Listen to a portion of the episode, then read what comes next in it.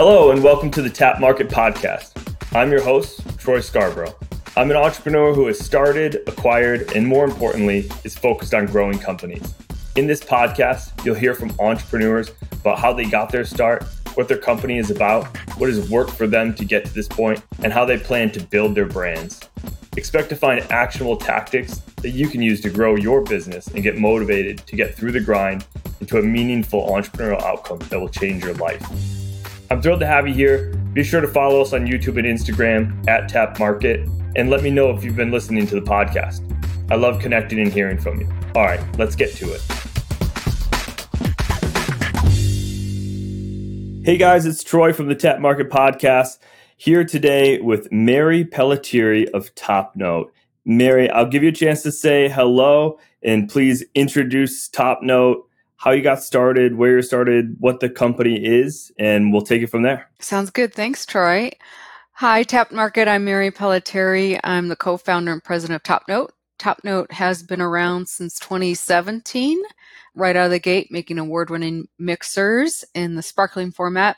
We have six products now on the market and launching canned soft drinks as we speak. So we are firmly in the soft drink and non alcoholic beverage space and loving every minute of it. So, what brought you into this space? If we take a giant step back, where did you start your career that got you moseying down starting your own brand here? Very good question. I've always been in beverage, and I started actually as interest in food science and specifically in plants and how we use plants. And I went and got a botany degree, got a public health degree a little bit later, assuming I was going to continue to study how people use plants for health and well-being. And along the way, I somehow got started working in beer. so the beer trade kind of took me to my first career path, I was homebrewing. I was working at the Siebel Institute, which is a beer school and laboratory, was based in Chicago. And it was a great foundation for beverage. I stayed in food, food science and beverage, staying in beer pretty much the whole time. So I was working in beer from small breweries to big breweries until I decided to step out of the beer trade in 2013 14 and I started making cocktail syrups at home. So I was very into beverage kind of all my career from a quality perspective and flavor perspective. So when we launched Top Note, the brand name actually means flavor, and it's kind of a term that flavor chemists use to describe flavor. So I thought it was an opportune time to get out of the beer and alcohol industry and into something non alcoholic. We're adjacent to alcohol because we make mixers, but it's been really fun. I take a very much a quality flavor approach to what we do. So I have to ask this now because everybody's probably going to be thinking it. What is your drink of choice? I got asked that all the time when I was the quality manager at breweries. What's your favorite beer? Oh gosh. Do I need to say? And I used to say it's the beer that's freshest and in front of me. there you go. Because it was so hard to it was so hard to say what your favorite beer is when you know if you're traveling the world, which I actually got to do when I was in the beer trade. I went to Japan, I went to Europe, and you got to taste beer all the time and whatever was fresh and in front of you was your favorite of the moment.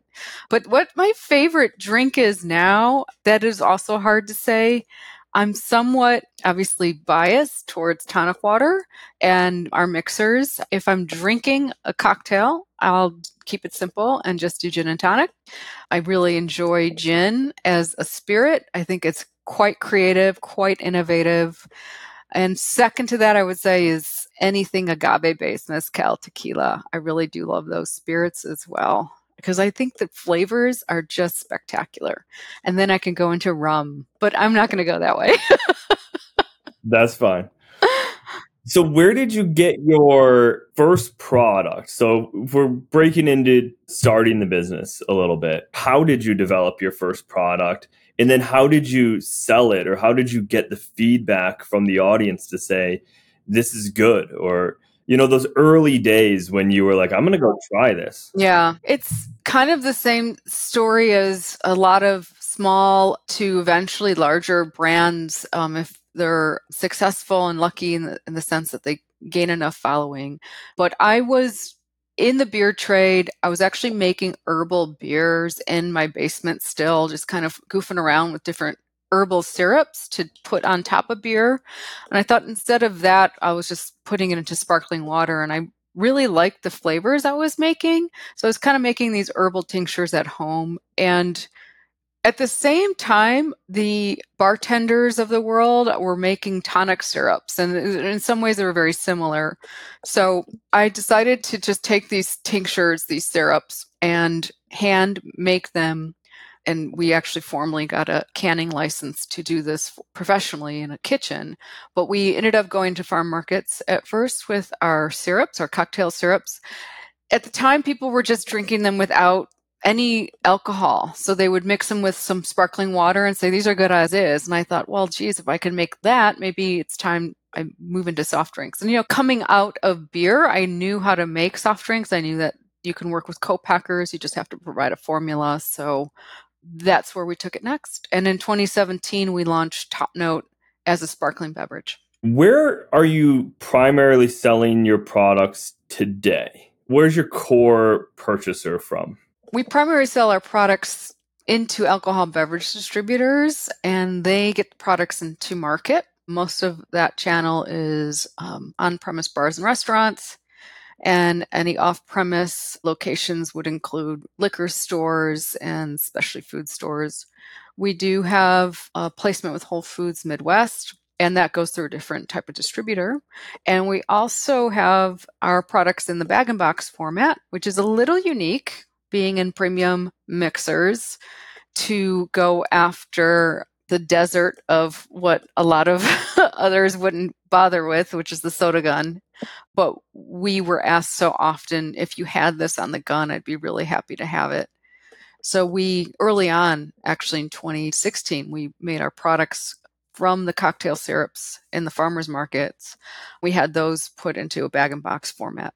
Do you actually go out and meet with the bars and do any testings or or do you solely rely on the distributors today to get in front of the customer initiation? A little bit of both. It's good for us to have those connections, especially in the hospitality trade. We're going to have a booth for the first time ever at the National Restaurant Association show in Chicago this year because it is important to make those initial connections.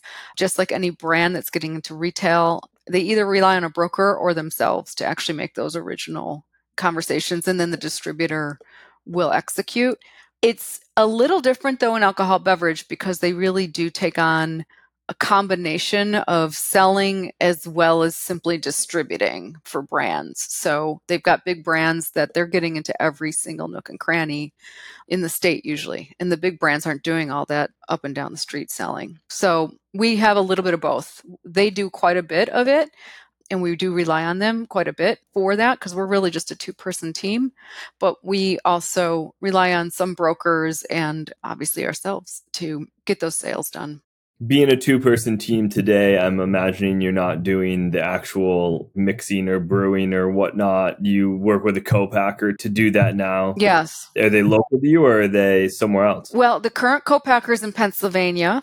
We have made our soft drinks and cans locally, and we're talking to more local co-packers to do further exploration of those products and others so we're always trying to work locally. Our bag and box products are made locally now. And it's just easier to have it so far away. It's challenging to see quality and that sort of thing coming off. And it's nice to be able to work in a way in which you don't have to ship full truckloads just to make it economically work, you know. Yeah. Right now we're shipping every 2 to 3 months back into our warehouse holding that inventory and then remaking. And it's, you know, from a business perspective, that's where all your capital goes. yes.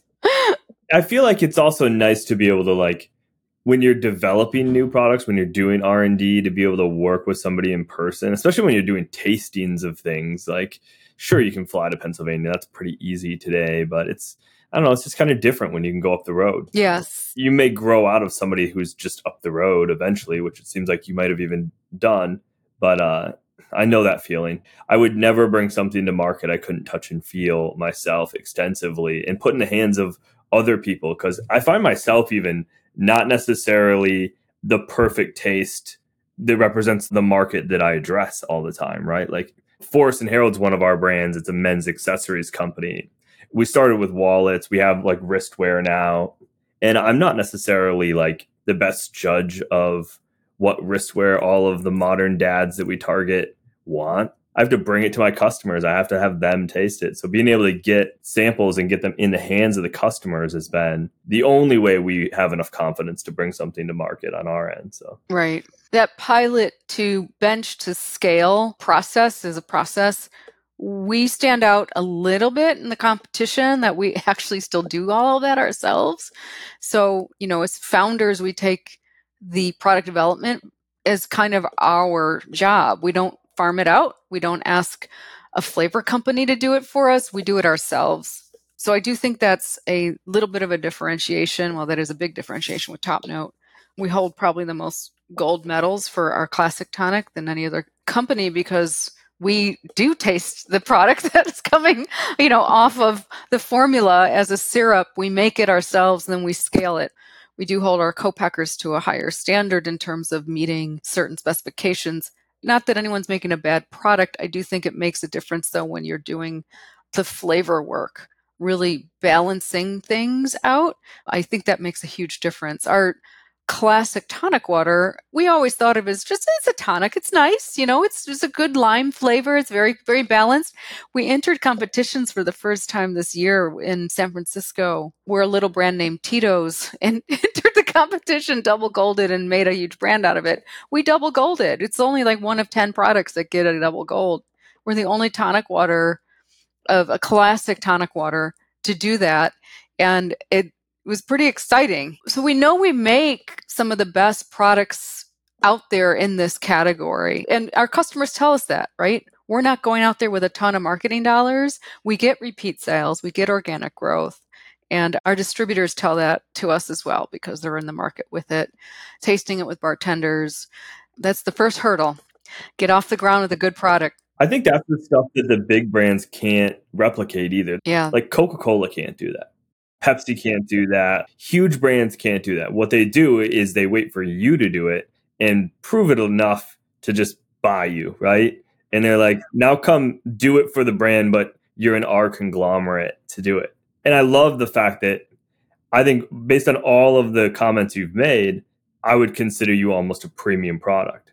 And being the premium product is the only way as a startup you can survive because you don't have the scale to create the compressed margins that some bigger company can run under. It's the you know Tesla did that. It's it's not crazy. They created their most expensive car first, which made them a bunch of profit. Well, technically no profit because they reinvested it all in growing the rest of their more economical cars. Right. So as soon as Pepsi buys you, they're just going to look at it and say, "Oh, like if they were operating in our ecosystem, we're getting them for free essentially because we're going to make it cheaper, faster and distribute it further than they ever could do by themselves." you see a lot of these companies have small venture accelerators or incubators in which they're investing in small brands I think it's Diageo that has kind of an incubator for small brands, and they just they make they look at it as small bets basically to see if if these brands and these proof of concepts can come out of it. Anheuser Busch has one, Coke had one for a while. I'm not certain if it's still going. The VEB, they have very skilled, smart people working for them for sure. You know, but the work and the passion has to be behind the brand. That's kind of hard to find in in large companies because they don't see it as their baby. And any brand owner is going to say, This is essentially my baby.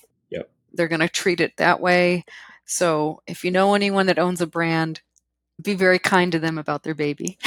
right. They take it personally. I was out at a like a gala type event last night, and somebody asked me, "Oh, what do you do?" And you know, I, I have a few e-commerce stores, and I, I, pulled out my wallet, right, and I was like, "Oh, I own this company, Forrest and Harold." And I, I typically will flash my wallet because that's our core product. And he let me finish my sentence, and then he pulled out his Forrest and Harold wallet. That's awesome. And this doesn't happen to me. Like because it's something that you kind of keep in your pocket. You don't necessarily. It's not the same as like our wristwear stuff that we're launching now, where you can see it just on somebody. And like we just connected. We took a picture together. He was telling me how his oldest son has one. His youngest son's turning 16 and he's going to get him one so he can keep his new driver's license in it. Nice. When you make these connections with the right people, I'm assuming over, you know, a gin and tonic, you go with a bartender you make the connection and it's like they could love you forever as the entrepreneur. It sounds like we have a potential synergistic marketing platform. yeah, that market, right? Let's do that together. We have 100%. our product appeals to the dads in the world as well as the moms in the world. But yeah, there is something about that consumer that found you and then you find them and you're like wow needle in the haystack maybe but it's you know depending on where you're at like in our our community when people find out you know, I'm the owner of Top. They're like, oh, I love that brand. I, I see it. I buy it all the time. You know, we hear that a lot now here in Milwaukee, but further out, you know, if I'm in California, maybe not. Although we're responding to someone in California now on email who wants to order our product direct. So, you know, how those, you know, wins happen, it's always kind of fascinating to me. Obviously, if you're a marketer, you're saying it's not magic, Mary, but I, I'm a product developer more than a marketer. How far do you reach right now? Are you mostly Midwest distribution going full nationwide technically or are you do you have limitations you know our limitations honestly is shipping it's very costly to ship so we don't do a ton of b2b or direct to consumer we do have those channels open. Obviously, we have a Shopify website. People can order direct. We just sent out our holiday, you know, discounts and got several orders, which is nice. We got people buying all the time, and they're all around the country. The biggest challenge, though, we're in bottles and it's expensive. We even have a distributor in, in Alaska. We ship to Fife, Washington for them, and they pick it up there when people see pricing on the shelf, they have to understand that uh, you know a third to sometimes a half might be because of the shipping it costs to get there. You know, I'm sure in Washington we're probably on the shelf for 10.99, 11.99 a four pack. And I understand that's competitive. That's still competitive there. You know, we're 6.99 to 8.99 here. So it, it makes a big difference and that ends up potentially hurting, you know, your velocity of sales because you're not close enough to the final destination where you can get it there economically. In our long term plans, we want to be making our products across the country. So, not just in one co-packer, but in many. That's stealing a script out of breweries that have done the same thing. I tell a story about Coors who started in the middle of the country and they wouldn't ship beyond, you know, the Mississippi for a long time. And then when they finally did, it was a big deal and you know Coors is actually located in the middle of the country. They had this great shipping route but they were limited on how effective they could be because it got expensive after a certain point. So it's a story. Anyone in beverage knows it's expensive to ship liquid in cans or bottles. So the closer to the consumer you can make it the better. Where do you see yourself going? You know if we're kind of pivoting the conversation from looking backwards to looking forwards what's your plans for the next 6 to 12 months? Where do you see yourself trying to focus on expanding how could this community help you if they could reach your next goals? What are those? Well, we are currently testing some new products on our ecom channel. So if anyone wants to go to topnotetonic.com and test out our cola and our lemon lime, give us a review. That's super helpful. We're testing those products to see if flavors and we're looking at positioning in the better for you soft drink set. So that's really one of the spaces we want to explore. We are also expanding our mixers into more standard grocery channel, something that we've stayed away from. We were growing before COVID. We had some presence in liquor, some obviously in specialty grocery, but not in mainstream grocery. And now that COVID is kind of finally off the backs of everyone, we can reapproach those mainstream grocers. So that's one of our things that we're there's no reason we can't start really challenging ourselves to grow this brand onto the grocery shelves of America because people are still looking for premium mixers and the non-alcoholic segment continues to grow because people are drinking less. So it's a combination of getting the premium products into the right people's hands in the right places and then also expanding our wings in, in other places where people may want to drink Yeah, and you're kind of doing that all yourself, huh? With one other partner. You know? yes. You can't expect it to go too fast. I mean, we we've talked about this offline, you and I. Like, I can try to make some introductions to the the Miss Mary's Mix crew who've done that. I also there's a acquaintance of mine that runs Gypsy Vodka out of Michigan, and would love to make an introduction to those guys. Finding these partnerships may be a good way for you to get some of that exposure as well. Oh, for sure. Talking to these brands where it's not competitive, but you guys can bounce ideas off of each other, get exposure for each other. It's definitely synergistic. Whenever we talk with other distillers, it almost always re- results in some sort of placement or sale somewhere. So, yeah. It's always good. Yeah, because you're just trying to continue to break in, right? Break in, and then somebody will will one day open that door. Uh, a friend of mine out here invested in it was a kombucha brand. They got into Market Basket because it, a guy drank the kombucha and then was just like, "This is great," but I have the connection to Market Basket and wow. got him right right in there just because he liked the product and he just came across it not in Market Basket at that time, and so it's just keep putting one foot in front of the other, keep making those connections. For sure. The door will eventually open. Yep. But do you think somebody like a Walmart or a Target or a Market Basket or a Kroger, those are kind of the the future to get the volume for you guys? Yeah, so we're talking with Mariano's here locally, which is a Kroger brand and so more mainstream grocers in our area, the Meijer of the world, you're probably familiar with Meijer coming from Michigan. Those are good opportunities because they're regional, they're large enough, and they're also putting premium products on the shelf. The biggest challenge we have as a, as a mixer brand is that the shelf in mainstream grocery has been limited. So, you know, only so much space that they're opening up for other products. They have their generic products, they have their private branded, and then they have some premium. And up until probably last year, the grocery channel said, you know what, it's not growing fast enough. But now the data is there. The IRI data shows the only products in the channel that are growing are premium. So they're better off actually pushing down or pushing off some of the generics and putting more premium on the shelf because they're, you know, if you want to see any lift, you have to have more premium on the shelf because everything else is dying. 5% down 5% down 5% down you know. At some point they have to replace those losers with something that's going to see repeat sales at a higher dollar. How do you get that customer who consumes you let's say in a bar yeah. to consume you in a grocery store or request you or do those things. So usually the craft beer play was be seen in the bar and then be seen in the liquor store and then be seen in grocery and that's kind of how craft beer grew. We're basically using that same playbook be seen in the bar be seen in liquor and specialty grocery and then be seen in mainstream grocery. Distribution in in its own is you know, if you're on the shelf in multiple places, you've probably seen this with other brands that you've not even known it, right? Oh, I see I've seen that in 3 stores. I must buy it now. That alone is marketing. Greg Hall, the former brewmaster of Goose Island told me pretty early on, he's like just distro alone is marketing. Being seen on the shelf frequently enough gives the consumer confidence that you're something to buy.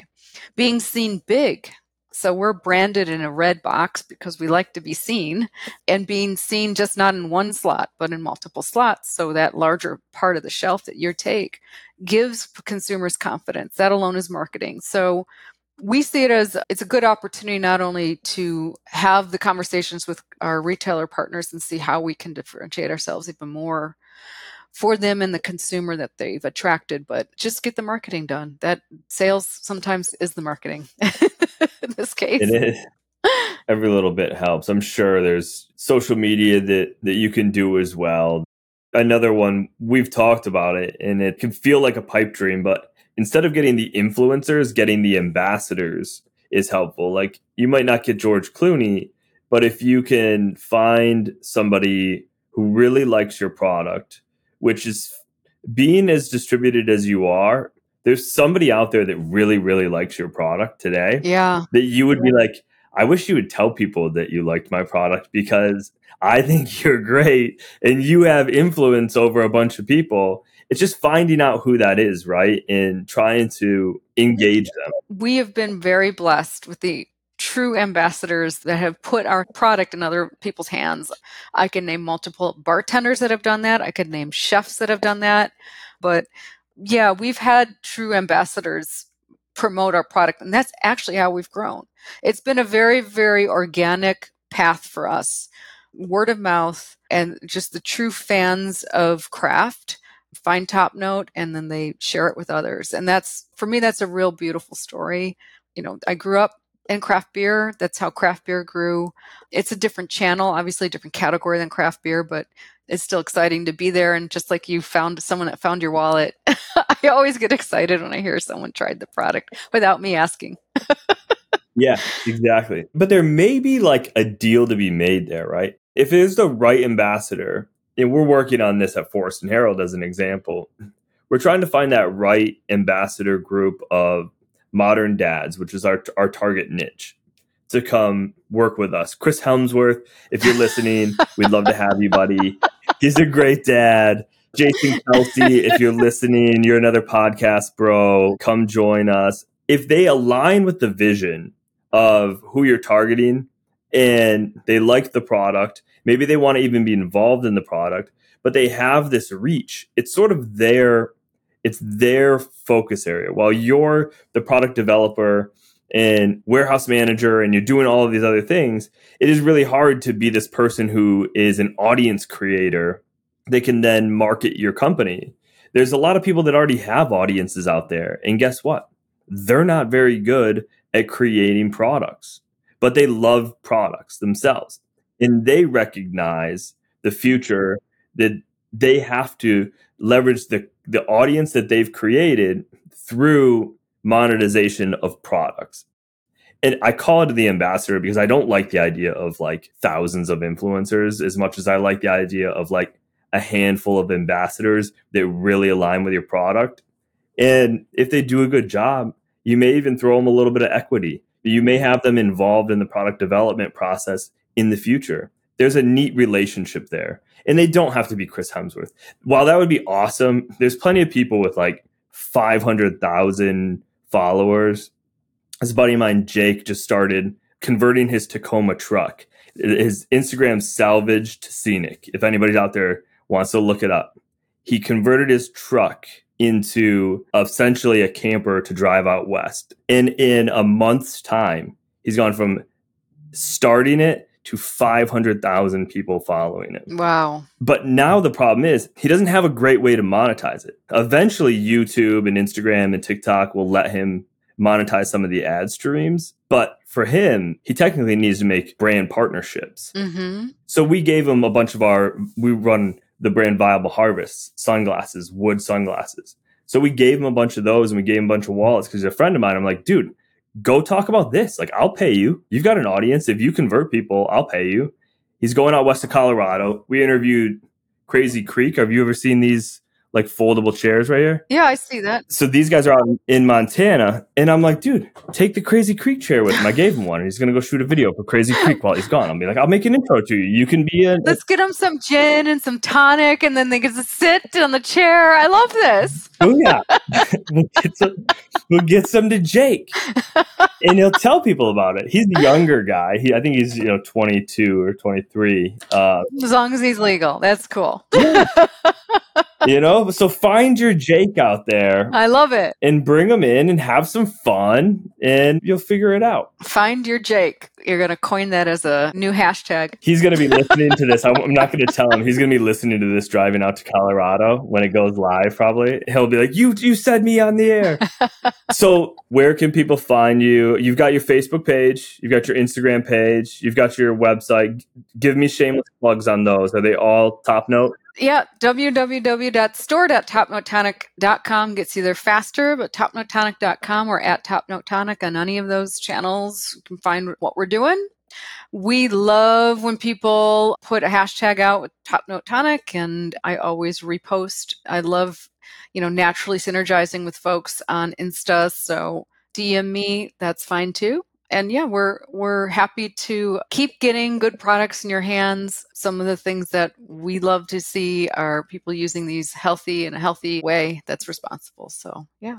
Awesome. If somebody listens to this and tags their top note tonic picture of them using your product on your Instagram and they somehow tag the Tapt Market podcast, I will send you a pair of our Viable Harvest sunglasses. Oh, I love that. For free. Yes. To anyone that tags us both. okay. Mary, you can even go tell your friends, like, hey, just go tag it. I'm going to go put that out there. You, you can repost it. Tapt Market Podcast, Instagram, Top Note Tonic, Instagram. It's just a picture of her product being used. Free pair of sunglasses. Love it whoever wants to do it. I don't think I will have to limit it, but my partner Nick might kill me for saying that. Who cares? Let's have fun. Go on our website. We've got some great deals going right now, too. So now's the time to buy and try. Good. Mary, it was an absolute pleasure to have you here. You're always welcome back as you launch more products. I'll be getting some myself and we'll be testing it, shooting videos. I will be posting links to all the stuff that we outlined on all of our channels so people can get access to it. So thank you. Thank you, Troy. And uh, thanks to all your fans out there for sharing. We uh, love the community.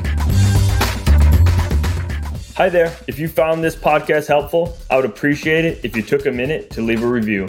This increases the reach to more entrepreneurs and other people interested in the products, brands, entrepreneurial stories, and their successes so we can create even more positive small business outcomes. Take a screenshot, tag me in your social stories to friends. This means the world to me to know this podcast has influenced your day and life in a positive way, and that we get to be a part of your own journey. With gratitude from me, until next time, go make it a great day.